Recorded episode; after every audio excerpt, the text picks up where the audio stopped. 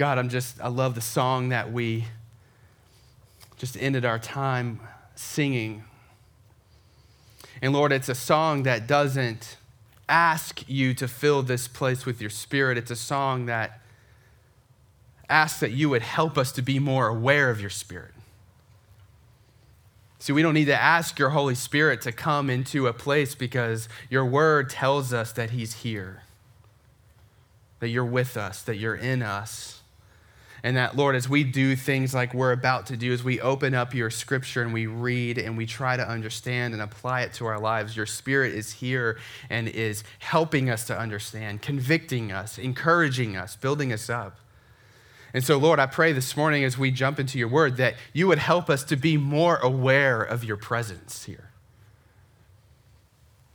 That, Lord, as that still small voice in our ear begins to convict and encourage our hearts as we read your scripture, Lord, we would listen.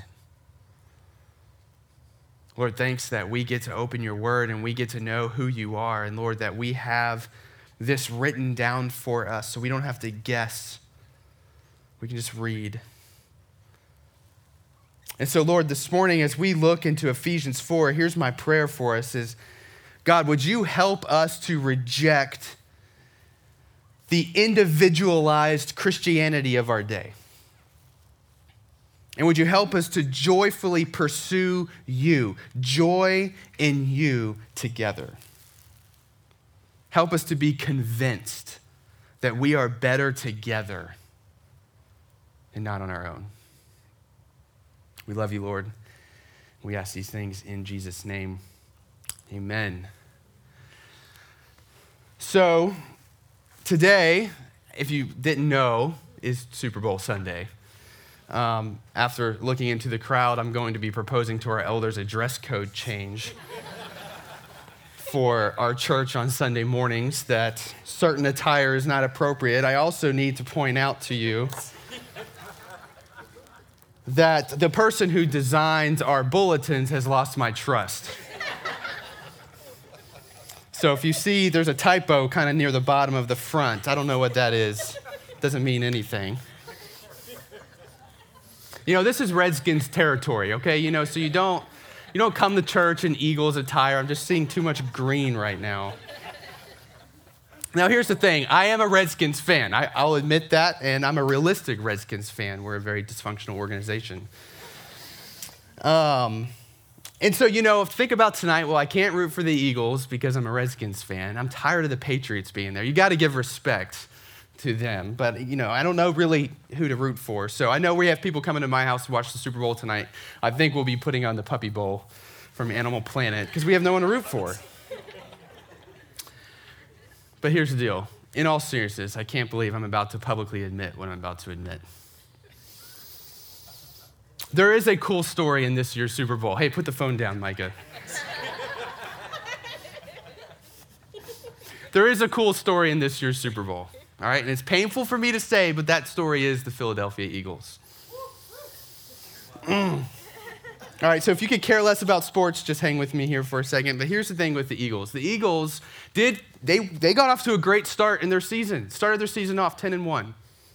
Looked like they're going to be an early favorite going into the playoffs, looked like they'd be an early favorite hitting the Super Bowl, but then something happened. Some of us rejoiced.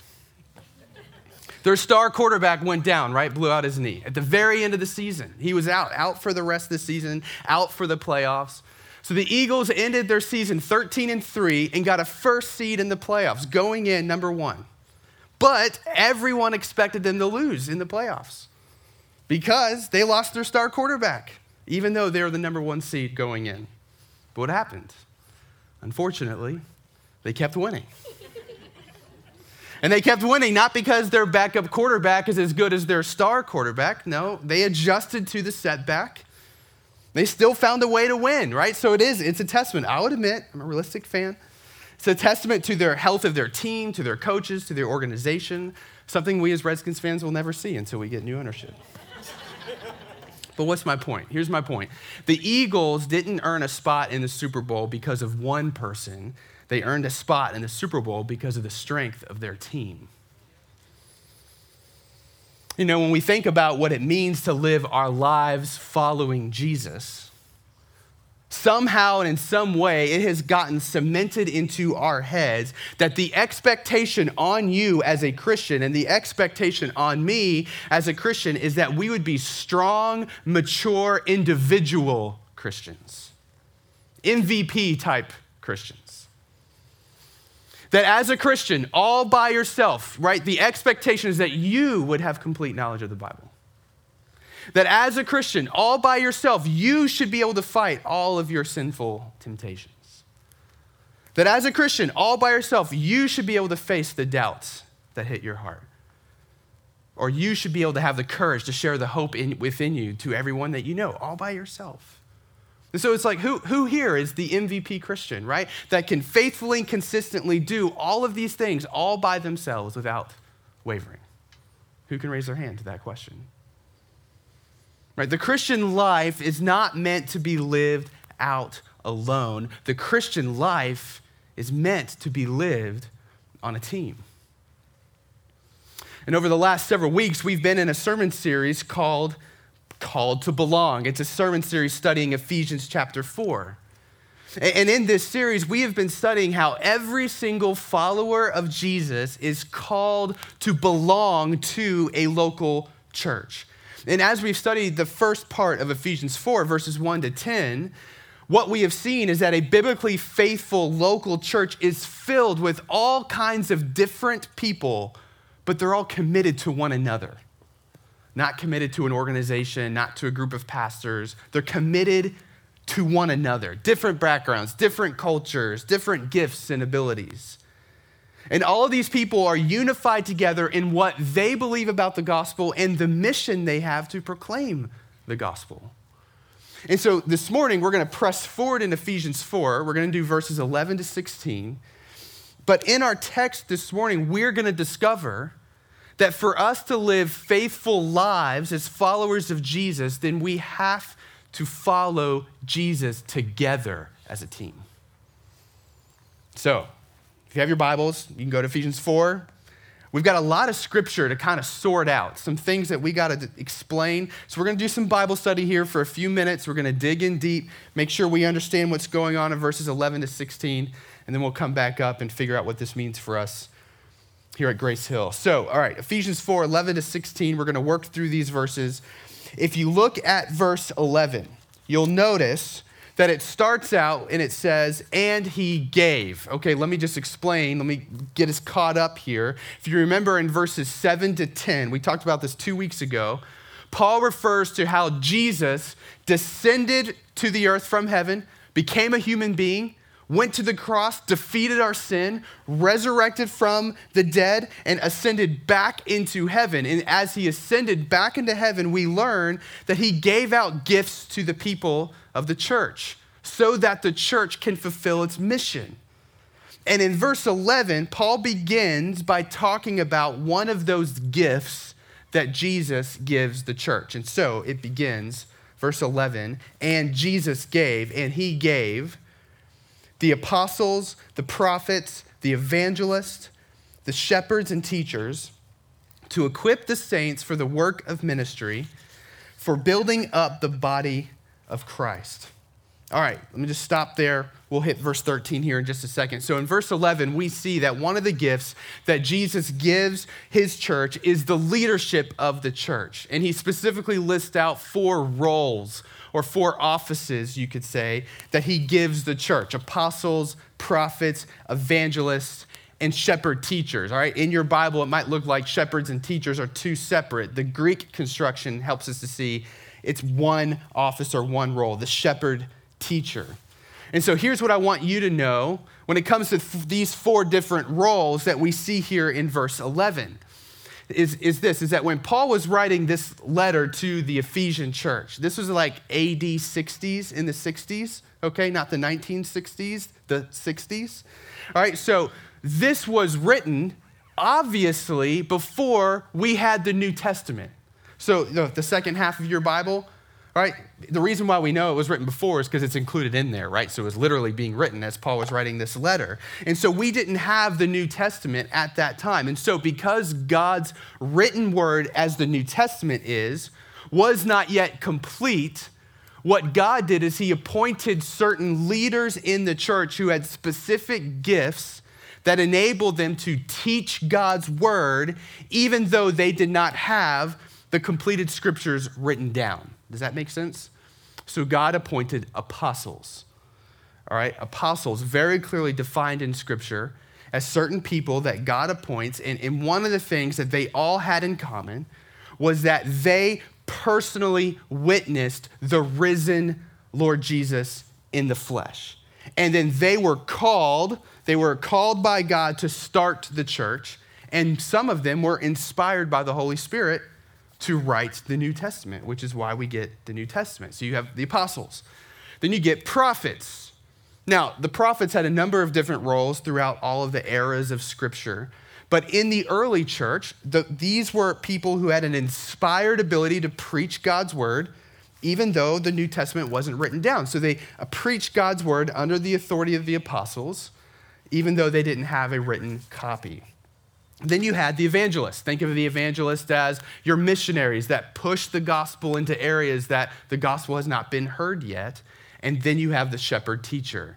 So think essentially pastors, elders of a local church who would take God's word as it was written and proclaimed by the apostles and prophets and teach it to their local congregations.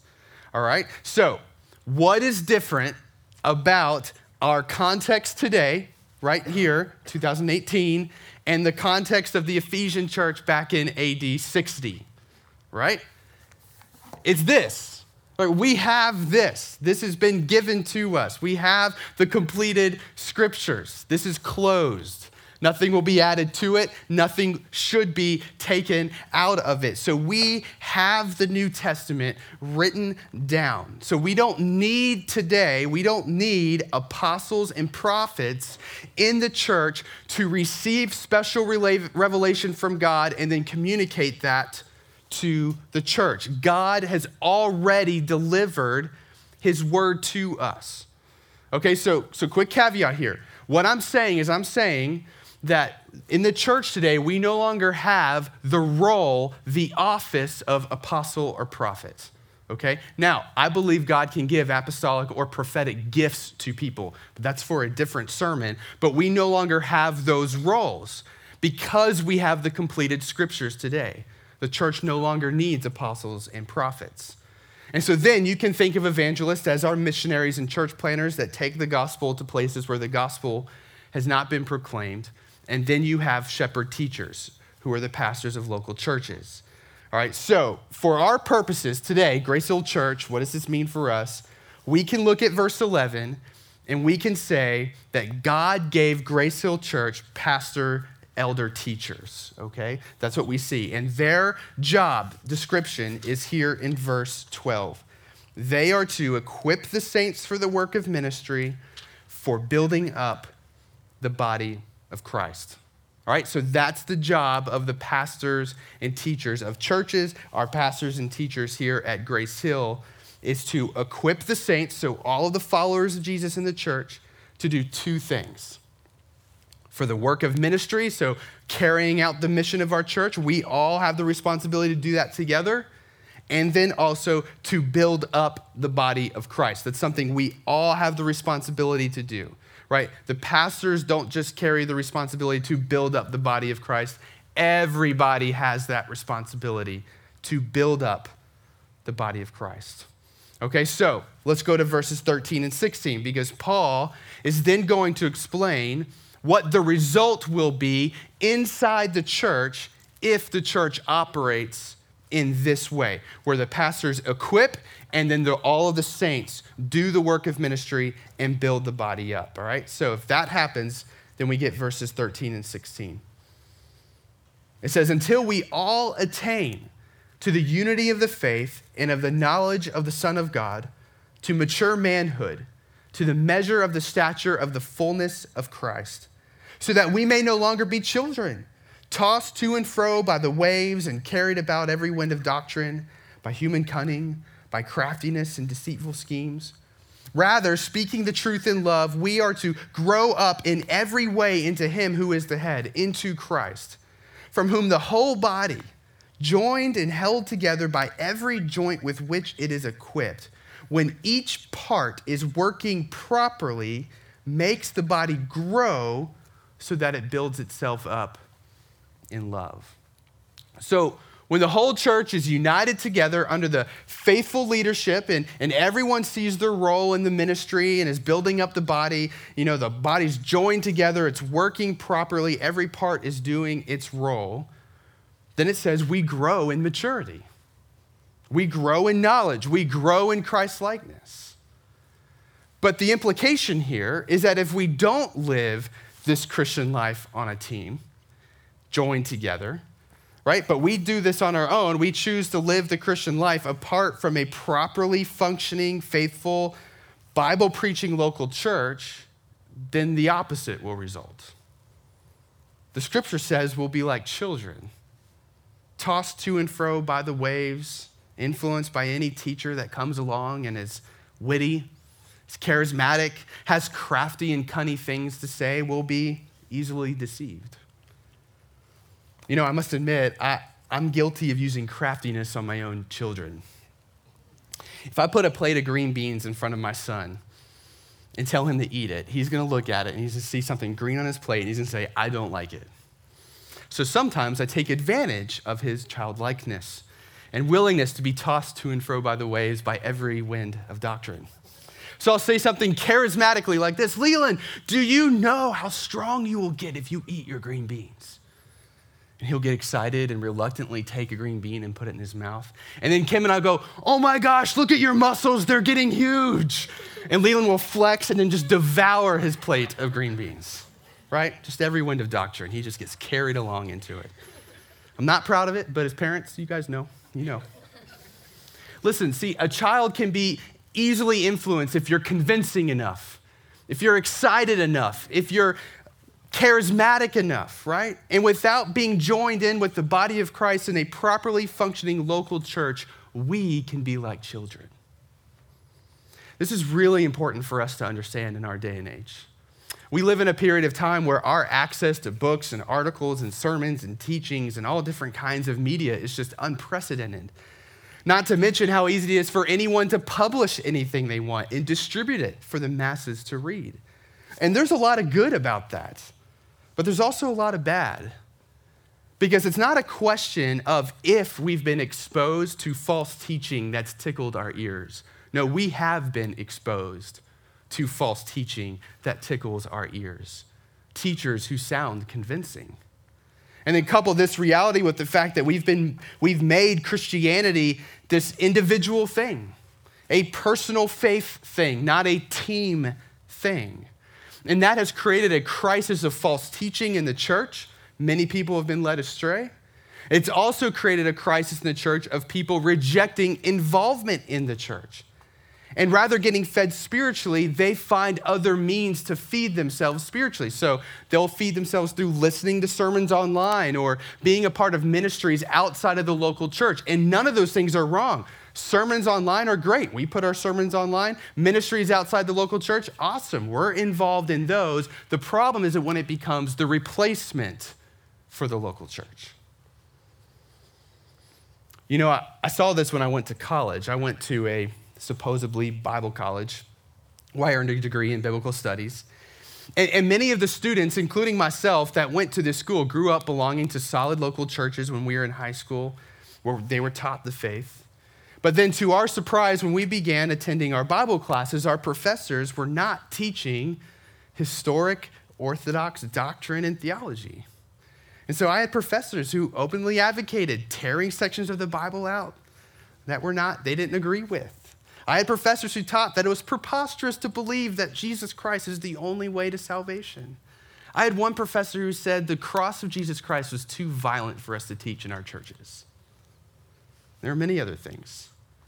And so you had all of these college students who were no longer attending the churches they grew up in. They hadn't gotten plugged into new churches when they were in college, and they were being exposed to these teachings.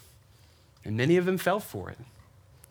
They heard this academic type Bible scholar spout off about how it was unintelligent to believe in the supernatural. And just like children, they were tossed to and fro in the waves. They had no one to guide them, just carried by every wind of doctrine. And they weren't part of a properly functioning church where they could wrestle with these claims. They could be encouraged in the faith. They could actually dialogue about their questions. They had space to doubt, and they had people around them to help them in the midst of that. And so I still have friends from college to this day who were raised in the faith but would call themselves atheists. They fell away. And here's the point we are more mature together than on our own. We will grow in our faith. We will grow in our trust in Christ better together than on our own. It's exactly what verses 15 and 16 says. We are to grow up in every way into Him who is the head into Christ. We are to grow in Christ, from whom the whole body joined and held together by every joint with which it is equipped, when each part is working properly, makes the body to the team together grow so that it builds itself up in love. Right? You cannot expect to flourish in your relationship with Jesus all by yourself. It's just too dangerous out there. And we're not strong enough if we can admit it. And so here's what I want to do. We've looked at our text, verses 11 to 16. And so what I want to do is I have three exhortations for us here at Grace Hill Church out of our text three things that we just need to be focused on and need to be culture builders in this church. So, three exhortations. Here's the first one. The first one is this leaders equip the saints through the faithful ministry of the word. Leaders equip the saints through the faithful ministry of the word. When we look at verse 11, we see these four leaders that Paul mentions, you know, the apostles, prophets, evangelists, uh, shepherd teachers. And all of them, what they have in common is they play a role in the distribution of God's word. And so, if the role of the shepherd teacher in this church is to equip the saints for the work of ministry and the building up of the body, then we do that through equipping through the faithful teaching and preaching of God's word. That's how we equip. Mean, if we are going to set up this church to have success when it comes to not being tossed to and fro by the waves and just carried by every wind of doctrine or everywhere the culture goes, we just kind of get swept up and go with the culture in that direction. If we want to protect our church from that, then we need to faithfully, skillfully, and boldly preach God's word. So, this is why our Sunday morning sermons will always be anchored in a text of Scripture. Because no one cares what I have to say to be honest with you. We're here to figure out what God says. Now, God uses pastors and teachers to help exposit that, to bring that out, to teach it, but we're here to hear, to hear from God, not from me, not from others.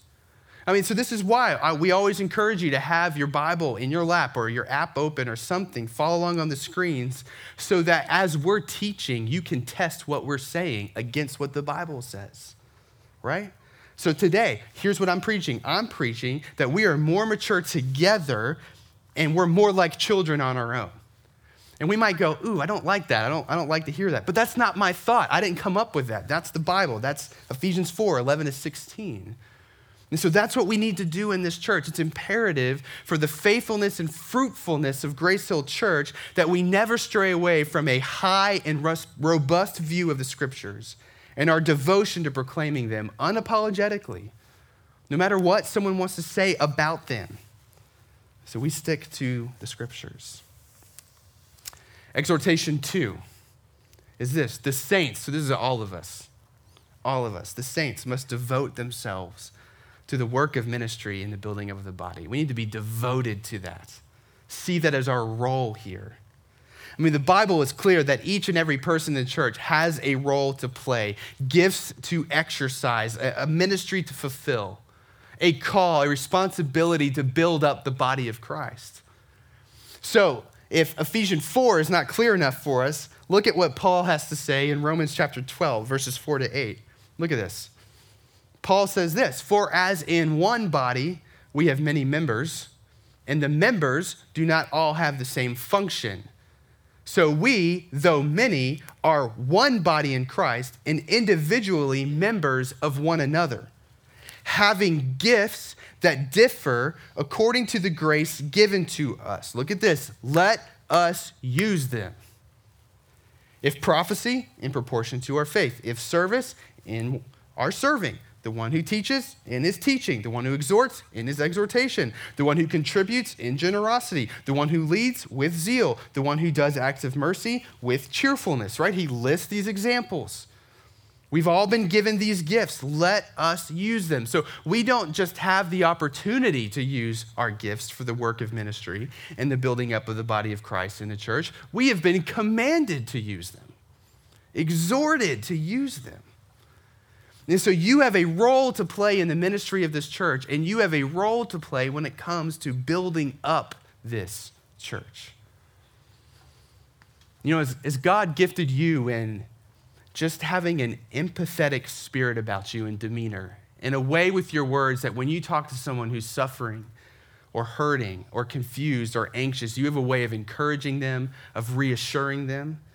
If that's you, you need to use that gift here. Start doing it. You know, you don't need permission from us. Like, use your gift in the church to encourage others. Do you have a love for studying scripture and you love getting into the weeds and studying the different words and getting into the context and all of that? Do you just love doing that? Grab two or three people who don't love doing that or just have a hard time doing that. Go get coffee every other week and study the Bible together.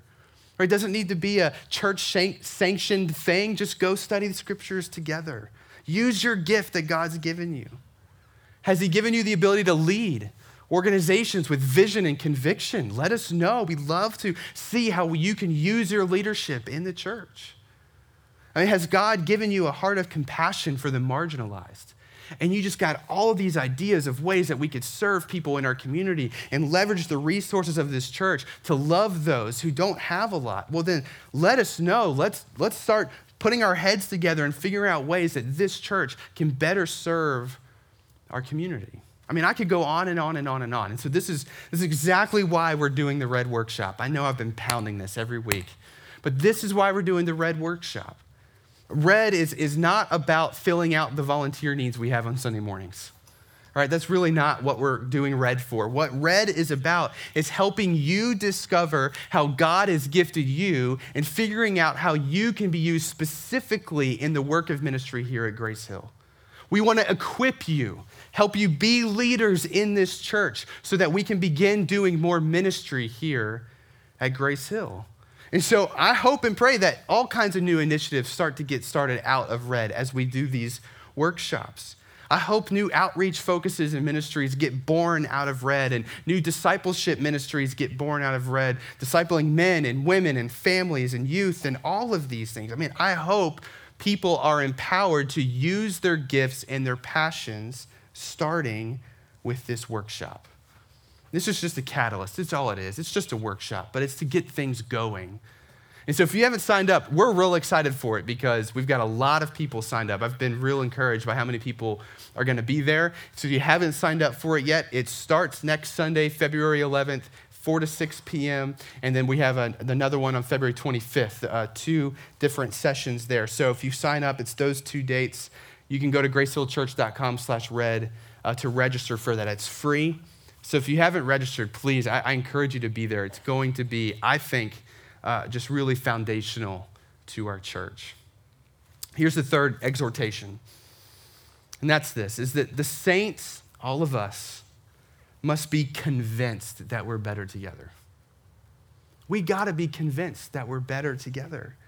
I mean, when we look at our text today, we clearly see that growing in maturity, growing in Christ's likeness is done together. It's not done on your own. But you know what? I don't think our biggest hindrance to growing together is going to be our unwillingness to give, to serve, to use our gifts. I think we'll do that. I think our biggest hindrance will be our reluctance to receive the ministry of our brothers and sisters in Christ. I, I, I, personally need to be convinced that I need all of you to grow in Christ. And you personally need to be convinced that you need all of us to grow in Christ, to grow in maturity. And this is hard for us. Because again, we've bought into this idea that the expectation is that we live this thing out on our own without help. Right? This idea that the mark of maturity is the lack of a need of help. And let me tell you something, that is a lie. That is the lie of our culture, that the mark of maturity is a lack of need of help. And so, where are you struggling? Are you struggling with doubt, wondering if this thing is even true? Are you struggling with studying the Bible and are you just bored by it? You're like, I have no idea where to start. I don't understand a thing. I just don't know. Are you struggling with praying and believing that God listens? Are you struggling with being faithful in the workplace? Struggling with anxiety? Struggling with having patience with your kids? Are you struggling with being a godly husband or being a godly wife? Are you struggling with temptation to look at stuff online that you shouldn't look for? Are you struggling with a silent, secret addiction that nobody knows about? What is stopping you from receiving the ministry and the building up of your faith that can come from your brothers and sisters in Christ? I mean, I honestly think if we examine our hearts and we ask ourselves the question, what's stopping me from going to my brothers and sisters for help? I, I think the answer we find is, is usually pride or it's fear, right? It's, it could be pride. I don't want to admit that I have weaknesses and I don't want other people to see that. And I have to admit that I need help, okay? Or it could be fear, right? Fear that if I go ask for help, I'm not going to be met with help. I'm going to be met with judgment, condemnation, disrespect. But this is the church we're talking about. I mean, good heavens, this is the church. I mean, what is the one thing we have all in common? I mean, the one thing we all have in common is we have all stood before God, guilty of our sin, deserving of his wrath, and he met us with grace. He sent his son Jesus to bleed on a cross for us. And if we place our faith in him, then we have our sins forgiven and we get his righteousness. And God calls us his children and vows to never cast us out of his presence again. We are all the same in our guilt before God, and we're all the same as recipients of God's grace. We're children of grace. That's all we are. That's who our identity is. We are, have been given the grace of God. And so we're all the same, right? The church should be the last place where anyone would respond to a plea for help with judgment or condemnation. I pray that as Grace Hill grows and as we get more mature through the years, that we just have a culture here of when people ask for help they're not met with judgment and condemnation. They're met with help and encouragement and a family that will surround them and build them up. Right? We all have to be convinced that we need one another because we're better together, not on our own.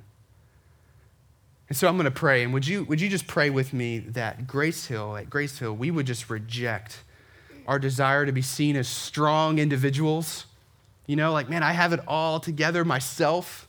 That we just reject that and that we would devote ourselves to being strong together as we follow Jesus. Let's pray.